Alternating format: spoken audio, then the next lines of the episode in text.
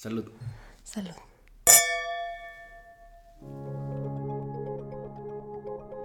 Hola, yo soy Alex Cadenas y bienvenidos a Cadenas Presenta.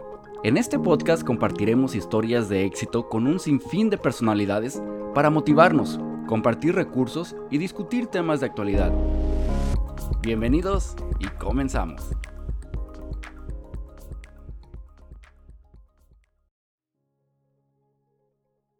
Bienvenidos a otro podcast de Alex Cadenas Presenta.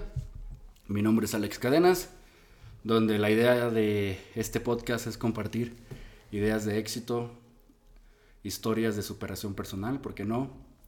Historias de personas que tienen una historia que compartir, aunque soy de las personas que creemos que todos tenemos una historia que compartir, pero muchas veces escuchando las historias de otros nos ponemos a pensar bien las cosas, nuestra situación, y decimos, ¿sabes qué? Hay que echarles más ganas. Si él pudo, si ella pudo, yo también puedo. Historias como la de Gaby, Gaby Garibay, que está aquí conmigo. El día de hoy no vamos a tener grabación en, en YouTube porque estamos presentes. Está aquí Gaby conmigo. A seis pies de distancia, estamos Con guardando Susana la distancia. sana distancia. con todos los protocolos. Es la primera entrevista de los cuatro podcasts que ya llevamos que lo hago con alguien, frente a frente, mirándole a los ojos. Así que esta conversación va a estar disponible solamente en podcast y va a estar chida, va a estar chida, créanme. Quédense porque va a estar muy buena esta plática. Sabrosona. A Gaby la conocí solamente para darles un poquito de historia. La conocí cuando entré a la universidad, después de un año de estar en la universidad, gracias a amigas en común, Yesenia, Ana. Sí. Este, ella no- nos presenta, 2006. Eso fue en el 2006. 2006 más o menos. No, no, no, ya sé. Y Gab- Más de Gaby su- siempre súper divertida, con una sonrisota, súper animada para todo, muy chica, muy respetuosa, este, muy amigable siempre, con una conversación, te conozca o no te conozca, ella te va a platicar, ella te va a platicar de todo. Ah, tuvimos muchas cosas en común porque pues ella la gran parte de su vida creció en México, ya nos va a platicar, yo también, entonces ya con eso hay como un clic. Sí. Y aparte las cosas que vivimos en la universidad, el viaje de, de geología que para mí fue De los mejores. de los mejores, un parteaguas, un antes y un después. Sí, Porque abrió mi vida y mis ojos a decir, quiero descubrir México, quiero empezar a viajar. así es. Ah, pues no sé, muchas cosas que hemos pasado juntos, pero te decía antes, pues siempre te lo digo que yo no creo que conozco una persona que a pesar de que tiene su carrera profesional, que a pesar que ha, se ha preparado muchísimo, súper educada, leída y lo que quieras, pre- le encanta irse a trabajar al campo. ¿Tú creciste en el campo? Es que a quién no le gustaría trabajar al campo. Pues yo he escuchado muchas personas que dicen, te, te lo decía, hay, hay papás que decían, vente a trabajar de campo conmigo para que aprendas y que te motives a ir a la escuela. Y a ti no, a ti yo creo que si te dicen, vente a trabajar al campo, tú, Yo feliz. tú feliz. Sí, de hecho lo sigo haciendo. Obviamente, como sabes, tengo mi trabajo. Y los fines de semana, que es- estoy libre, es así de que, no, yo me regreso a mi casa, a ayudarle a mi papá, ir a las huertas, me encanta, es que me encanta estar en las huertas, me encanta... Porque como dices, sí en realidad el, el consejo que daban los papás o que siguen dando es cierto. Vas al campo y no solo es el, el trabajo pesado, no sé, ¿cómo te explico? Es, es tanto, o sea, es desde Sí. que los árboles están en flor y vas viendo y los nervios de que, ay, sí va a haber fruta este año o no, y cómo va a estar la cosecha, y ay, que si llueve, no, pues que ya la, ya la fruta no sirve. Y ya cuando lo estás cortando y ves esas, huertas inmensas, los árboles llenos de fruta, no, es que es un deleite estar ahí y, Y tomar fotos. con tus sí. manos, cosecharlas. Sí, terminar con las manos negras del polvo. Y obviamente, como te he dicho muchas veces, sí voy cada fin de semana, me encanta, pero no es el trabajo del que yo vivo. O sea, tampoco, tampoco te voy a decir que, ay, me mato trabajando en el campo. No, yo mis respetos para mis papás, mi papá que tiene uf, prácticamente 50 años ya trabajando en el campo y que sigue piscando o cortando, como piscando es como mucha gente le llama, ¿no? Este, como si tuviera veintitantos. Yo creo o que sea, yo creo que cosecha o pisca mucho mejor que, que cualquier joven de 25, 30 años, ¿no? Sí, sí, sí, no, es que tiene una rapidez y una fuerza. Entonces creo que parte de mi gusto al campo viene de él, viene del... Aunque es trabajo, es tiempo de calidad con él, porque estamos ahí, pues ahora sí que vulgarmente en friega. O sea, estás corriendo y queriendo hacer las cajas lo más rápido posible, que llenarlas, que cargarlas, que esto, que córrele, que ven, que vacíame. Entonces, valoras el tener un trabajo de oficina. En ahorita que estamos en pandemia y en esta situación tan difícil para tantos, poder trabajar de casa, poder seguir teniendo un sueldo estable, tener beneficios médicos, gente que mucha mm, cosa que mucha gente en el campo lamentablemente no tiene. Ahora, son trabajadores esenciales, sin embargo, siguen con una paga mediocre, siguen sin recibir beneficios de prácticamente nada. Y ahí es, creo que en parte es eso, ¿no? Tal vez porque, obviamente, como sabes, mi familia es migrante, crecimos, es, es algo, es parte de mi identidad, es parte de mi esencia. No creo que vaya a dejar de ir al campo pronto, pero sí, es que es muy bonito, Alex.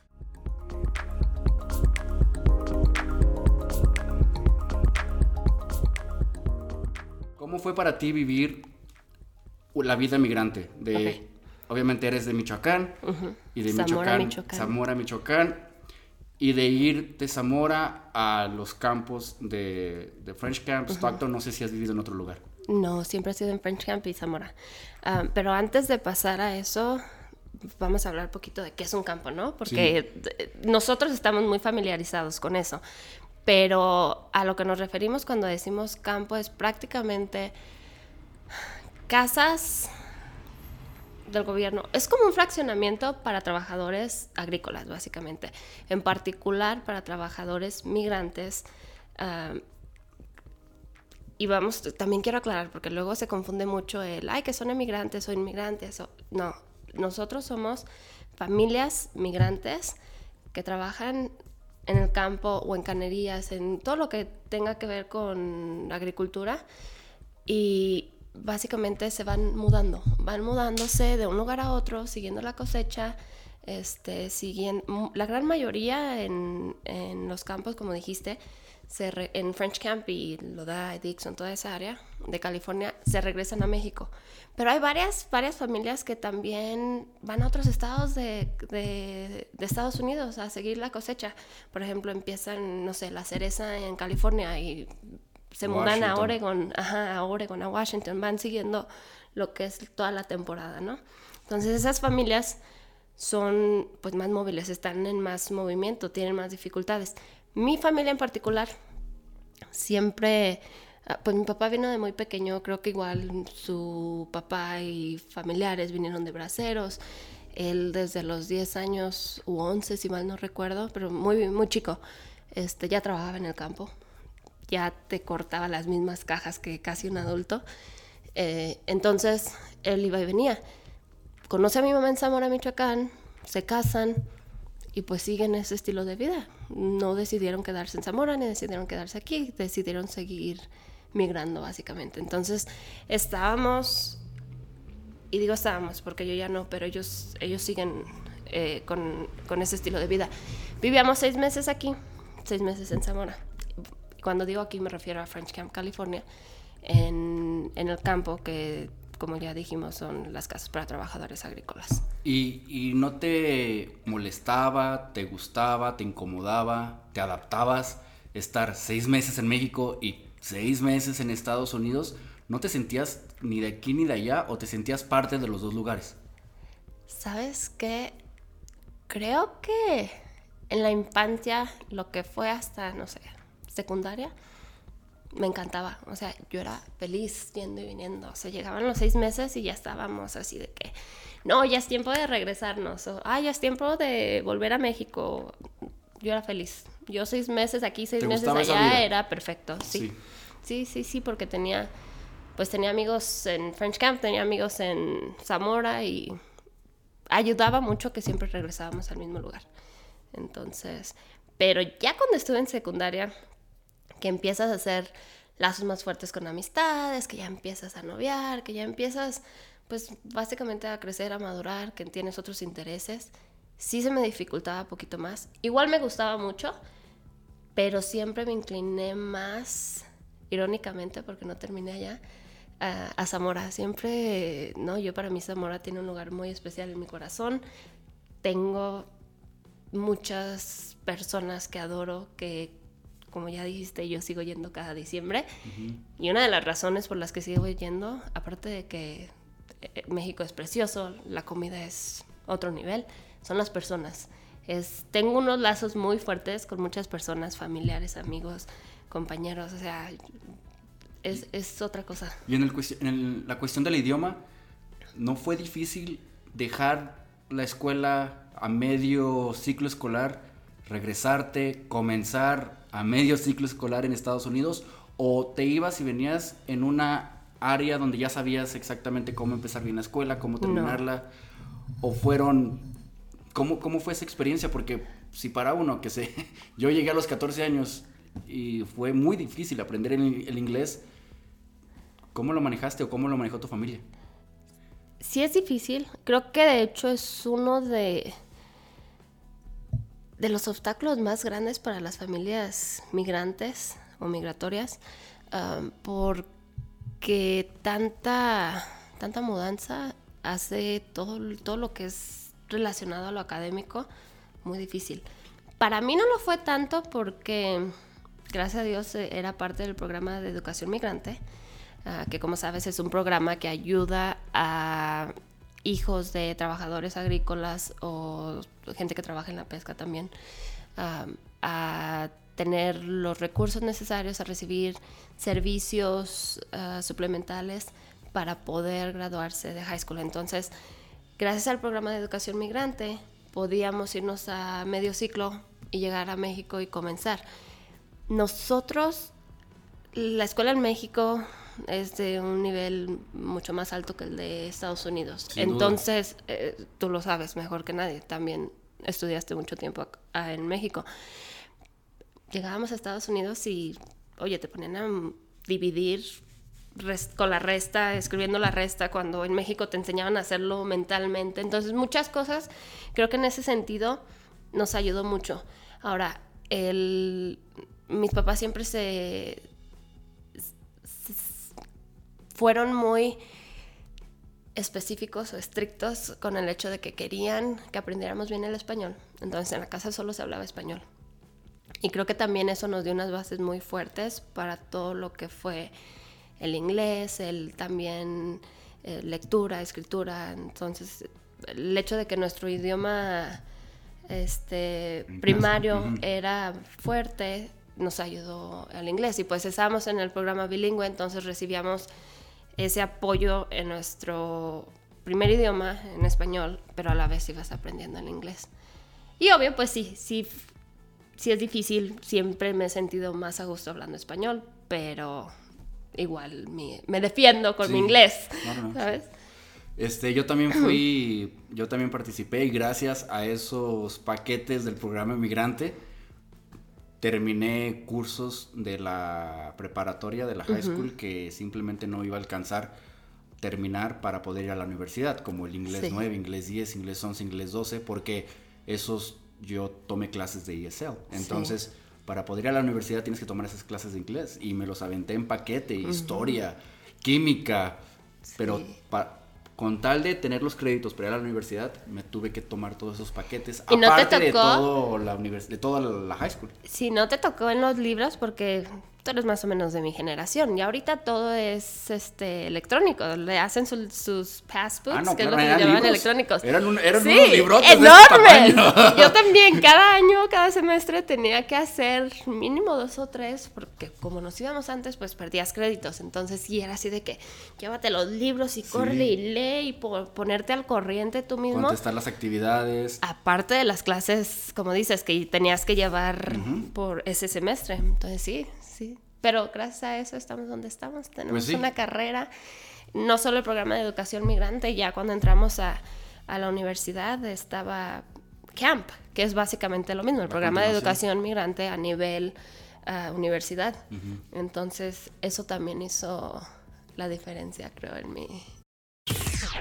Y regresándonos un poquito a los campitos, ¿cómo es crecer en un campito? O en un campo, campo, campito, porque yo había escuchado mucho el de Dixon. Ajá. De hecho, yo me acuerdo que le pregunté a mi mamá que si ellas llegaban, porque mi mamá tiene sus hermanas, ¿no? Mis tías venían a trabajar a los campos de Dixon en Vacaville. Ok. Y les preguntaba que si ellos llegaban a los campitos o por qué no llegaban a los campitos, porque mi mamá siempre me platicaba que rentaban una casa en Vacaville. Sí. Ah, y cuando yo supe de tu historia y de los campitos y que te visité al campito por primera vez, le decía, oye, mamá, ¿por qué ustedes no llegaban a los campitos? Y me decía que en- ya en los 70s, cuando ella trabajaba, la mayoría de los campos eran solamente para hombres. Mm. Y yo sé que hasta la fecha hay campos Hay que es campos solamente para hombres. exclusivamente, sí. Y el campo donde tú creciste y donde tú estás, no. Es familiar completamente. ¿Cómo es Así crecer es. en un campito? Y con respecto a eso, no estoy muy segura, pero creo que ese campo también, posiblemente también llegó a ser exclusivamente de hombres, pero no sé muy bien, no, no me creas mucho. Para mí, pues crecer en el campo ha sido mm, muy divertido, muy bonito. Es básicamente una comunidad muy unida, muy segura sobre todo. Las familias hay papás que se van a las 4 de la mañana, 5 dejan a los niños solos. Oye, vecino, te encargo que si lo si a un niño dejaba el camión, eh, cualquier vecino que estaba le daba raid a la escuela. Eh, no, pues para mí ha sido bien, mm, bien interesante porque vas creciendo y hasta la fecha los vecinos, vecinas de todos, que desde que estaba niña, Gavita, Gavita, y, y pues es como, se vuelven ahora sí que tu familia vecinos, tu fe- prácticamente. tu barrio. Sí, así es. Y ya, digo, pas- pasan los años, vas a la escuela, haces primaria, secundaria en Estados Unidos y en México. Y ya en la universidad sí te quedas un poquito más de tiempo en, en Sacramento, ¿no? Estudiaste... Más a fuerzas que de ganas, pero sí me quedé. no era mi plan precisamente. Sí. y fíjate que de hecho yo ni siquiera quería aplicar a la universidad. Yo tenía en mente que me iba a regresar a Zamora, iba a terminar mi prepa allá, me iba a ir a estudiar, no sé, a Guadalajara, León, ¿qué te gusta? Yo, el caso es que yo iba a regresar. Y no, no fue así. Precisamente Jessie, nuestra amiga en común, ella ya estaba en, en Sac State. Y cada que yo venía, pues convivía mucho con ella y ella fue la que me motivó. Ella, de hecho, fue mi guía, ahora sí que mi mentora, porque pues me ayudó con lo que es el proceso de aplicación, el que no. Y me motivó mucho. Así fue así de que, mira, podríamos vivir juntas y esto y lo otro, y bla, bla, bla. Y sí, me convenció, apliqué. Apliqué a Sac State y apliqué a East, East Bay. um, porque mi abuelita, en paz descanse, y familiares de mi papá vivían en esa área. Entonces dije, bueno, esas dos, solo para quitarme la espinita, ¿verdad? Dije, a lo mejor no me si admiten, ¿no? A ver si alguien me acepta. Sí, así. Y me llegó la de East Bay y no me llegaba la de Sac State. Y pues obviamente yo la que quería ir era la de Sac State porque pues para estar ir con, con Jessie Jessie, claro. y Ana y así. Y no, no me llegaba y conmigo, no me llegaba. A ti no te conocía todavía. Pero no, ya ni recuerdo. El caso es que me admitieron, a fin de cuentas. Y entré, creo que por medio de camp. Y pues sí, ya eh, empecé con psicología infantil. Tomé, creo que, pues, ya sabes que al principio es tronco como en los primeros dos años, pero empecé con dos, tres clases de psicología y ya conforme iba tomando más, no, no me convenció, pero sabía que quería trabajar con niños, sabía que quería ah, estar como en lo educativo, en el área educativa, así que ¿en qué conferencia? Creo que fue en una plática de camp, llevaron a una, pues llevaron a varias personas, pero una de las personas que que me gustó mucho su presentación y todo lo que estaba explicando de su trabajo. Era una chava, Mónica, no me acuerdo su apellido, pero terapeuta de habla y lenguaje. No, no, no, dije yo, me voy a cambiar de carrera y voy a estudiar. De aquí soy. Ah, sí, sí, voy a estudiar terapia de habla y lenguaje y audiología.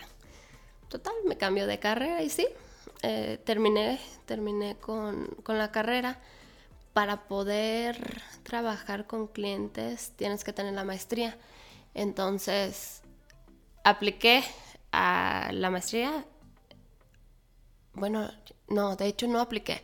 Fui a hablar con una de mis maestras muy cercanas y ya empezamos a ver diferentes eh, opciones y terminé aplicando a educación especial, ya me acordé.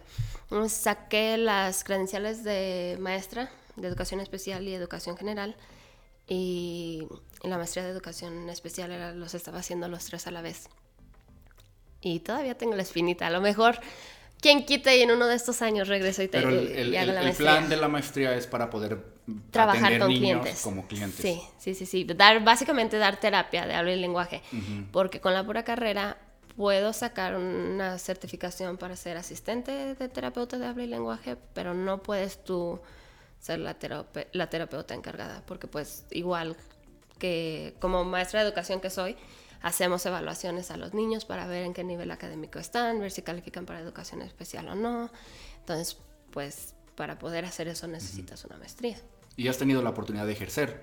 Actualmente tu trabajo es no completamente diferente porque también tiene que ver con el sector educación, con el sector educativo, que ahorita nos platicas un poco qué es lo que haces, pero pero sí has tenido la oportunidad de ejercer y, y me imagino que también, este, pues no sé, eh, fue una experiencia que te agradó, hubo cositas, pero ah, no sé si, si en algún momento en el futuro también llegues a regresar a los, a los salones o a las aulas de, de, educación, ¿no?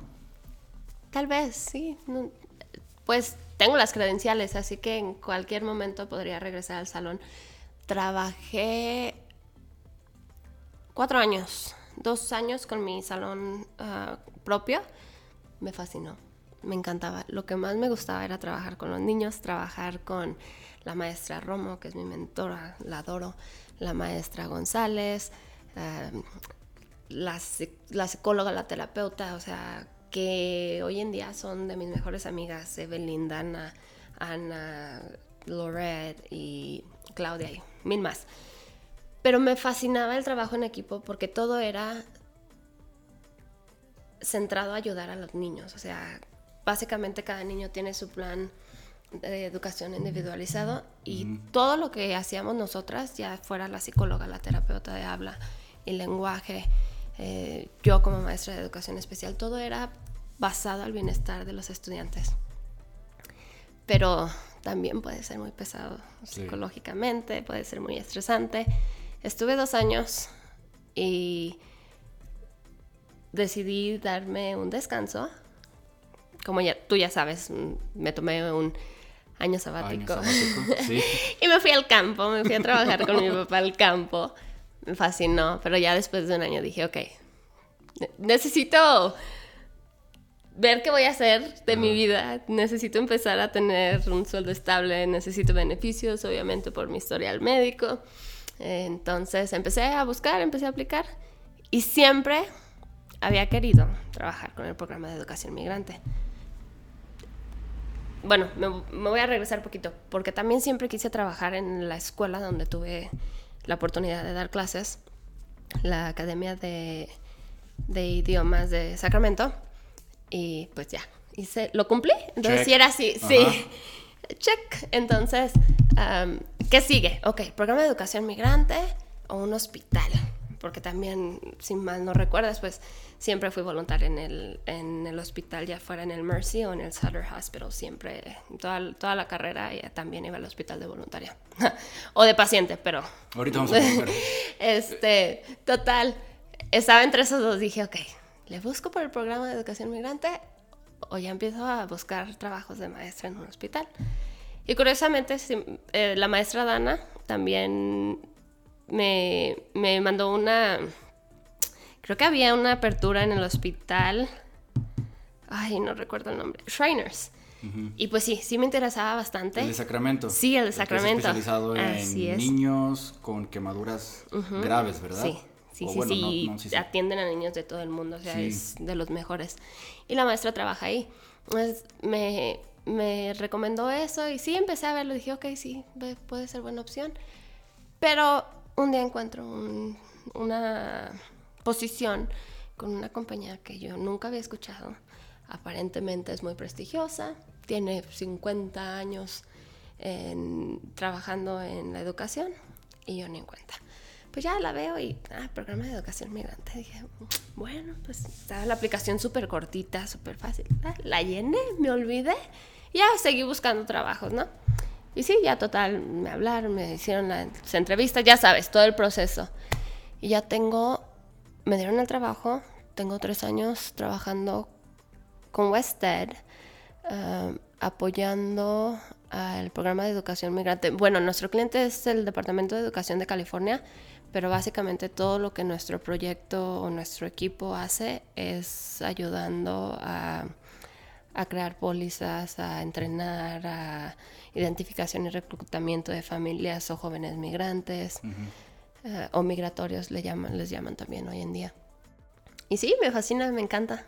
Pues sigues, seguiste en tu campo, o sea, a pesar de que no son niños o que no son necesidades especiales, estás trabajando en, en educación migrante, apoyando al programa que se dedica con toda la administración y, y, al programa que me ayudó tanto a mí. Y al programa que te ayudó tanto a ti. Y yo sé que lo disfrutas mucho porque pues siempre vas trabajando con una sonrisota, nunca te he visto, bueno, claro, como todos los trabajos, a veces sí, se estresado ah, o a veces quiero jalar los pelos. No salen Sí, pero por lo regular voy feliz. o sea, sí. me levanto todos los días contenta de ir al trabajo, si no ya lo hubiera dejado. Sí. Y la carrera de, de necesidades especiales, educación en necesidades especiales, hay muy pocas personas bilingües. Oh, Entonces, ¿cómo en tu carrera o durante el transcurso de, tu educación universitaria te topaste con muchos problemas en cuestión de que no había muchas personas bilingües o que no hay personas especializadas en educación especial a niños bilingües? Bueno, yo, para mí obviamente era un beneficio porque soy bilingüe, entonces había trabajo. Si en el momento que aplicara sabía que era trabajo seguro. Entonces, por ese lado para mí era una ventaja. Pero sí es un gran problema el hecho de que están evaluando a los niños que su primer idioma es español o es cualquier otro idioma en inglés. Entonces, obviamente, si el niño no te entiende, ¿cómo, cómo lo vas a evaluar en un idioma que no habla? Entonces sí, sí, sí es un gran problema. Sí necesitan, eh, ese campo necesita muchas maestras, maestros de que sean bilingües, que sean bilingües. Se necesitan maestros, punto. Sí, sí, ahorita de hecho es un... Ya después, y luego todavía más de educación especial. Pero yo me acuerdo, cuando yo entré a la, a la high school, a la, preparatoria, no teníamos un maestro bilingüe que nos enseñara inglés, o que nos entendiera. Teníamos una persona que más o menos hablaba español y que según ello, según eso, ella era la especialista bilingüe, pero sí. Pues y que a veces hablábamos mejor el español nosotros, sí. Simplemente no, entonces, pero es, es un campo que, pues, digo, desafortunadamente la paga no es la mejor. El, el, pero es un trabajo muy gratificante, sí, estoy completamente de acuerdo. En general, cualquier trabajo en el campo educativo no es la mejor paga. La mejor paga comparado a otros trabajos, ¿verdad? son, trabajos por eh, amor. Sí, sí, sí, sí. Ahora sí que el que se dedica a dar clases, sobre todo en California, al menos porque es el que conozco, eh, lo hace por pasión, lo hace por amor y lo hace por los estudiantes. Y ahora agrégale todo en Zoom y agrégale Sí. todo virtual. ¿Cómo le das terapias a un niño? Exactamente. ¿Cómo? O sea, no, es que no se puede. Sí. ¿Qué tal si ahora cambiamos un poquito de tema a un tema más sensible? Estábamos platicando de que fuiste paciente. Y yo sé que ese tema, Ya se me acabó la paciencia, pero ah, no, no es cierto. este tema es, es, es delicado, pero quiero que nos compartas porque pues es... Muchas personas tenemos familiares, amigos muy cercanos. Tengo que tomar. Tenemos, este, pues, yo de mi parte, mi abuelita, mi padrino, que han sufrido de, de este, de esta enfermedad horrible, que a ti te pegó desde bien chica. Me acuerdo exactamente, después de ese viaje que estábamos platicando, ah, en el 2008, dijimos. ¿En Sí, en el, en el 2008, más o me menos. diagnosticaron. Que me, me dijiste que te dolía la rodilla y que te dolía la rodilla. Bueno, el viaje fue en el 2007. El viaje fue en el Sí. 2007. Y en el 2008... En el 2008 fue cuando me diagnostican con cáncer, linfoma de no Hodgkins, para ser exacta. Y sí, es una enfermedad bien difícil. Es, es de esas enfermedades que ah, rezo todos los días para que encuentren la cura, para que nadie más le dé. Pero... Ay, es que yo no puedo hablar mal porque me dejó muchas lecciones de vida, me dejó muchos aprendizajes si me dieran escoger, a lo mejor volvería a vivir cada cosa que viví, porque aunque sí fue muy difícil y aunque no retiro lo dicho, no, no. Bueno, ay, es que no sé, Alex. Bueno, es de esos temas te que ya te- sabes que sí, estoy. Sí, por eso, por eso te digo que es sensible. Te dejó muchos aprendizajes, pero me imagino que cuando te dijeron, cuando te dan la noticia, ¿cómo lo tomaste? Empecemos por ahí. Y luego ya después vamos con el proceso y todo lo que te dejó. Pero pues obviamente sí fue pues un balde de agua fría, ¿no? Mm, No precisamente. Sí, no. Te voy a platicar un poquito. Ok. 2000, 2007. di- Ya me quejaba, ¿no? Comentas que ya desde ese entonces te decía, yo la verdad ni me acuerdo, que ya desde el viaje me quejaba. Me empieza el dolor de, de rodilla, era prácticamente lo que yo decía, es que me duele la rodilla, me duele la rodilla. Y pues ya fue evolucionando, ¿no? Ya para el 2008 abril del 2008, desde enero, yo re- me voy a México en diciembre, regreso a finales de enero, ya cuando íbamos a comenzar el, el nuevo semestre, y me empieza a doler mucho más. Ahora, yo soy súper, mi nivel de tolerancia al dolor debe ser muy alto. Porque pues sí me dolía bastante, pero decía, no, no es nada, no es nada. Entonces seguía, seguía haciendo, o sea, es que, sí. pues es que decía, pues sí me duele, pero iba al, al centro médico de la universidad me decían que no era nada. Entonces yo decía, pues no es nada, tengo, seguir, tengo que seguir haciendo mis cosas. ¿Y cómo aguantabas el dolor? ¿Pastillas, aunque sea? No sé. para No, no, casi no me automedicaba.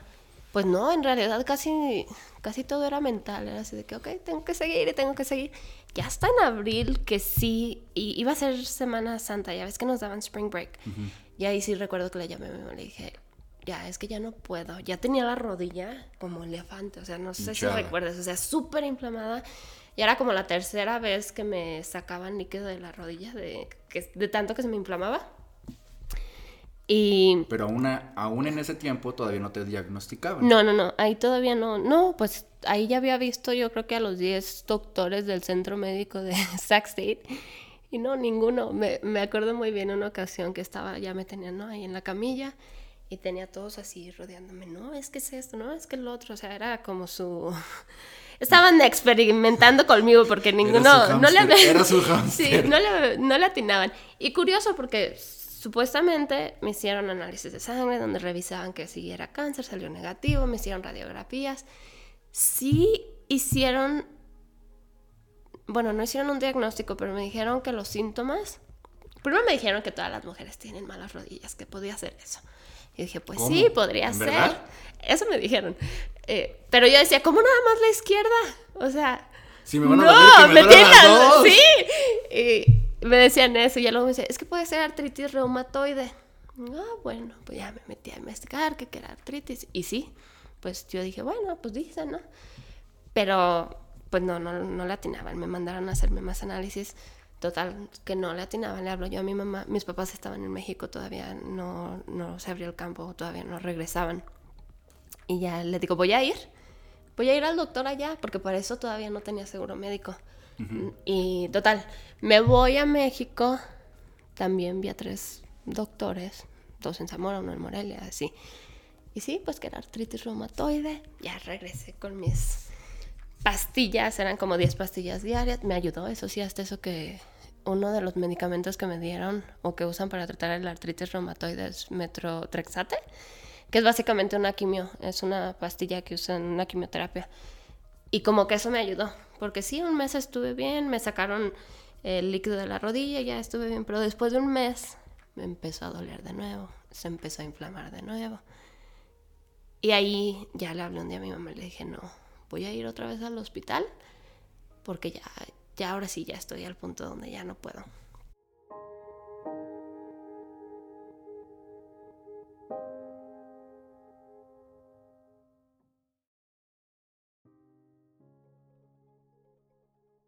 Entonces mi papá va a Sacramento, va de French Camp a Sacramento y me lleva al hospital.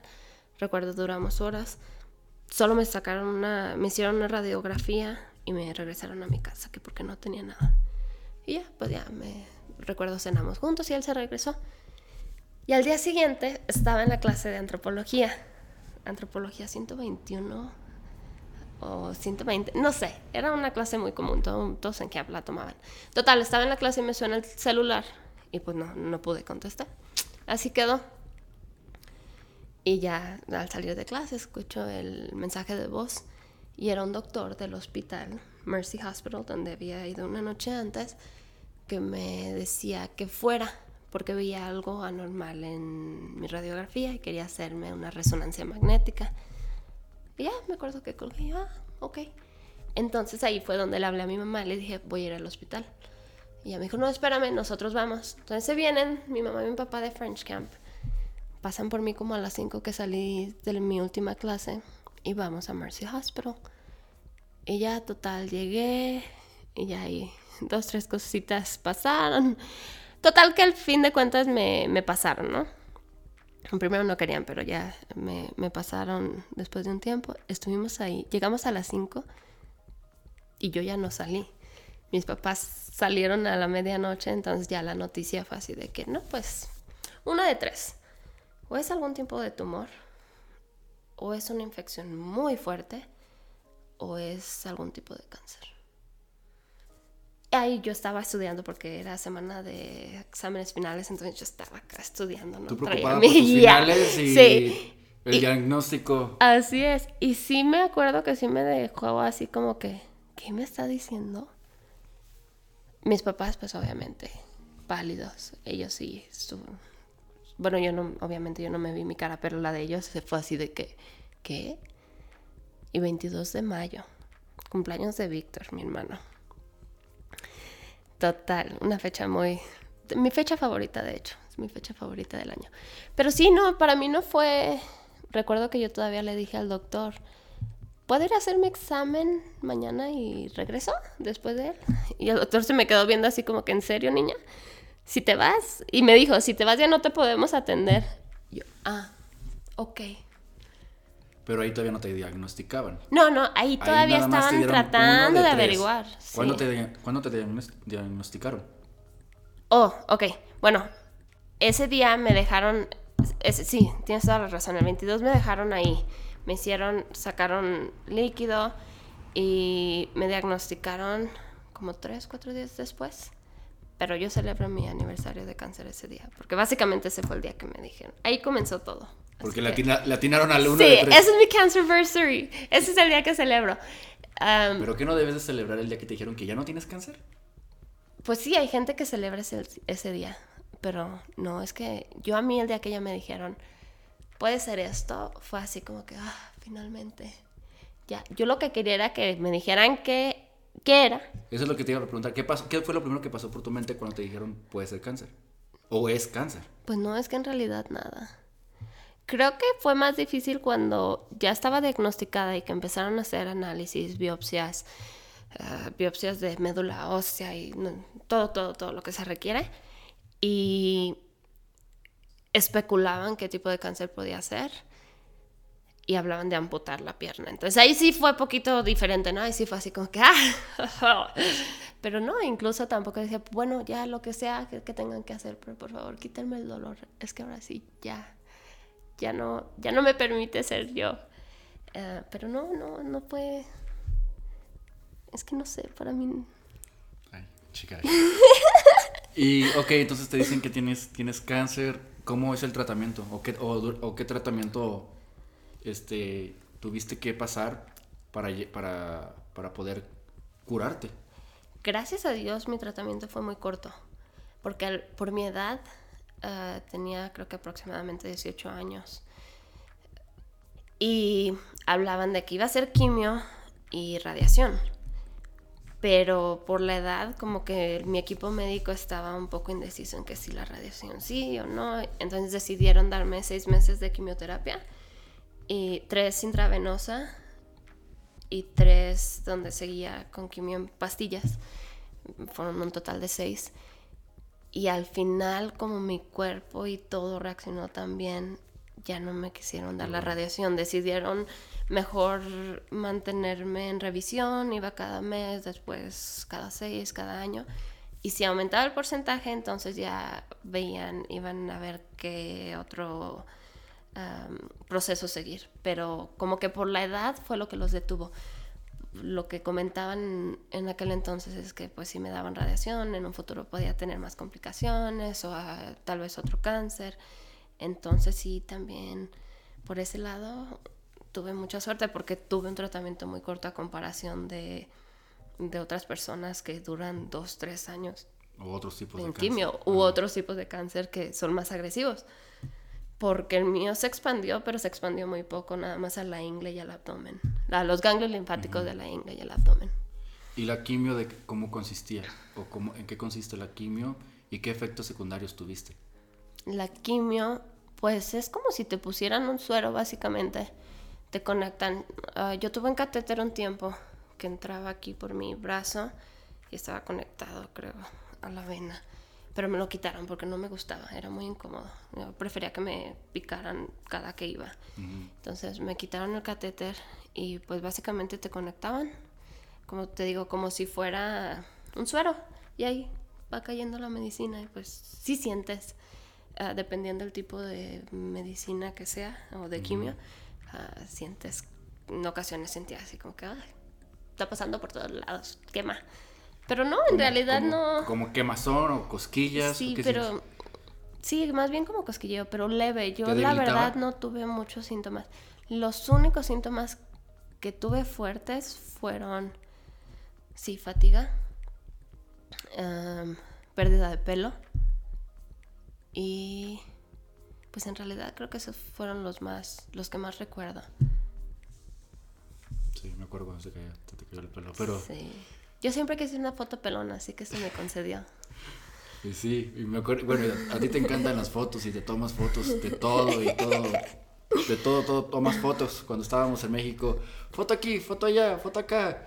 Las fotos de la plaza en Querétaro estaban preciosas. La foto que te, de hecho, recuerdo esa foto cuando me diagnosticaron, que fuiste a visitarme, me regalaste un portarretratos con esa foto, todavía la tengo.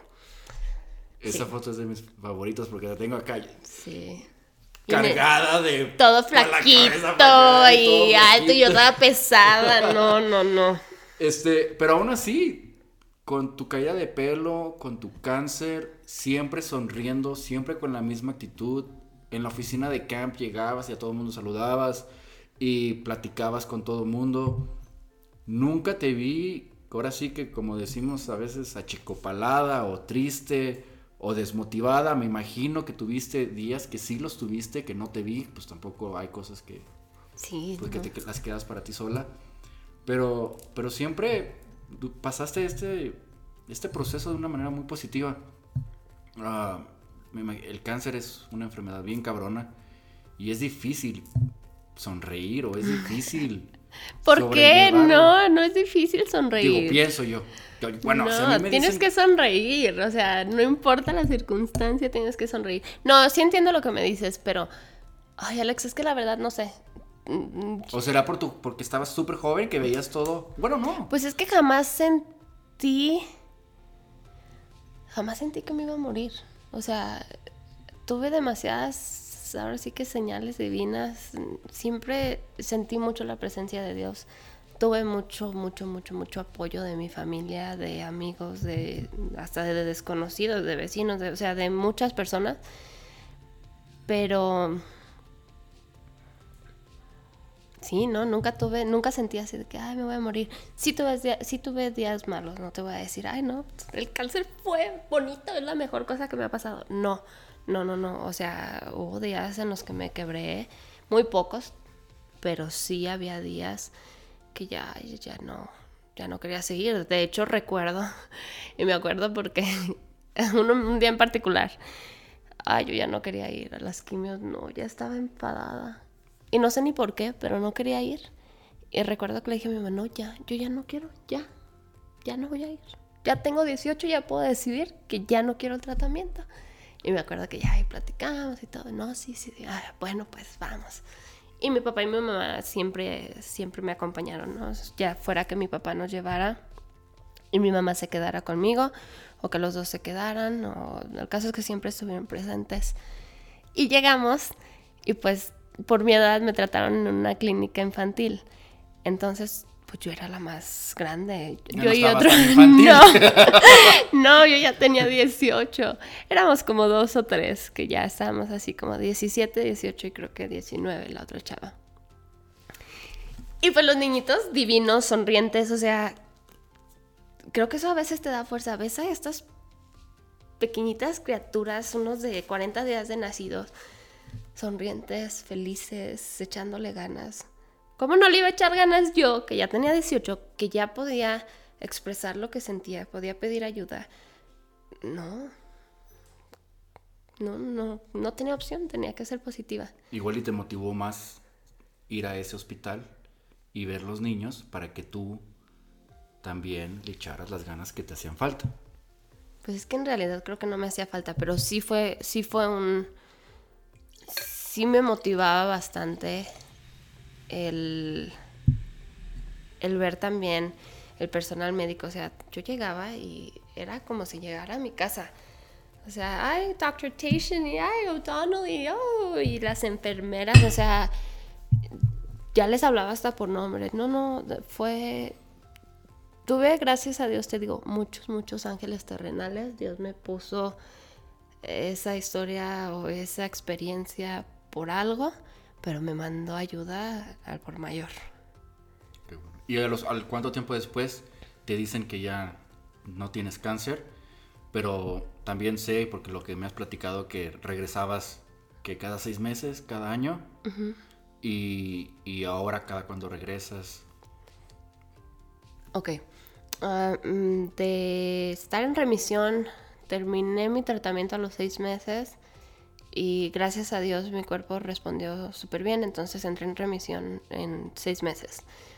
En ese entonces, por, como no me dieron la radiación, me veían cada mes, iba a revisión cada mes, plaquetas, o sea, de todo. Muy seguido todavía. Sí, creo que estuve así por un año y después iba cada seis meses y ya después de, creo que fueron tres años, cada año, nada más una vez al año.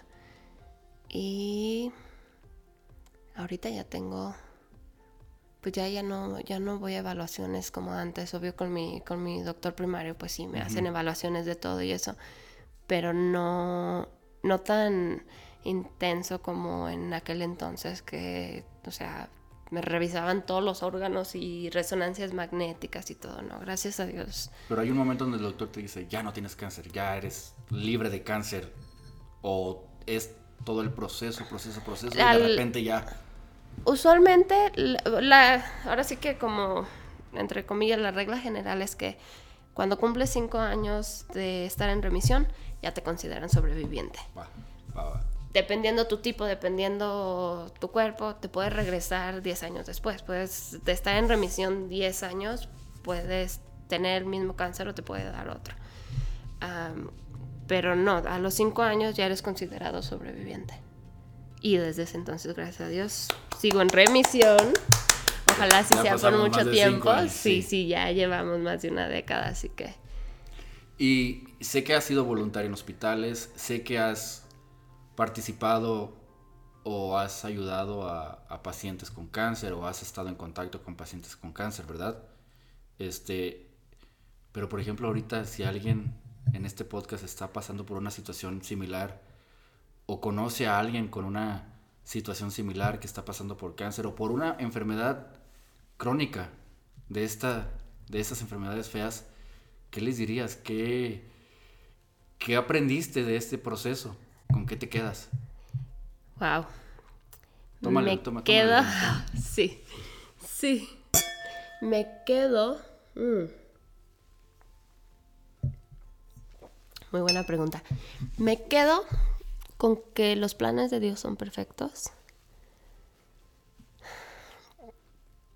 Con que tenemos que vivir al máximo y ser felices el tiempo que Dios nos permita estar aquí. Y ahora sí que querer y valorar a, a tus seres queridos. No te quedes con nada, o sea, si estás enojado con alguien, si le hiciste algo a alguien, aclara las cosas, háblalo. Creo que lo peor que podemos hacer es estar con rencores, estar enojado, o sea, te enfermas. Y el día de mañana le pasa algo a una persona que quieres y te quedas con todo eso. Entonces, perdonen, quiéranse, ámense, abrácense, háblenles a sus amigos, a sus papás, a sus hermanos, a cualquier persona que quieran y díganle que los quieren o lo que les tengan que decir. No se queden con nada, porque la vida es bien corta. Y justo esta mañana, de hecho, es desperté muy, muy temprano, como a las 4 de la mañana. Y leí un mensaje de una amiga muy querida, muy cercana, mi Meche. Te mando un abrazote si estás escuchando esto. Uf. Y me hizo llorar tanto, Alex. Porque justamente está pasando por... ah, se me quiebra la voz. Está pasando por una experiencia muy difícil. Acaba de perder a su papá de cáncer. Y el mensaje que dejó fue un lindísimo recordatorio de que todos los seres vivientes tenemos, que todos los seres humanos tenemos que valorar cada instante y cada persona que queremos, porque hoy está el mañana, quién sabe.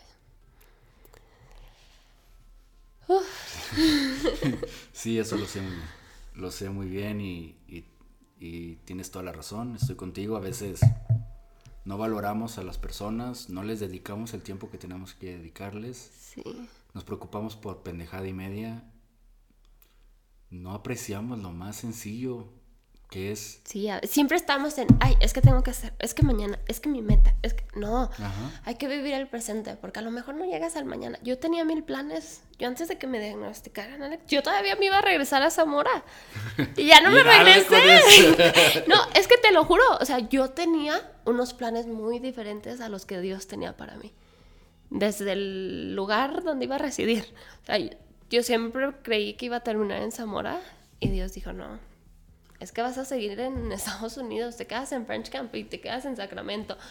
Por eso dicen que Pero- si quieres hacer reír a Dios, cuéntale, Cuéntale tus planes, sí. Yo todavía no se los contaba, pero ya, Pero ya ya estaba- sabes ya que él ya, él, ya se estaba, sí, él ya se estaba burlando. Y esa es la otra cosa.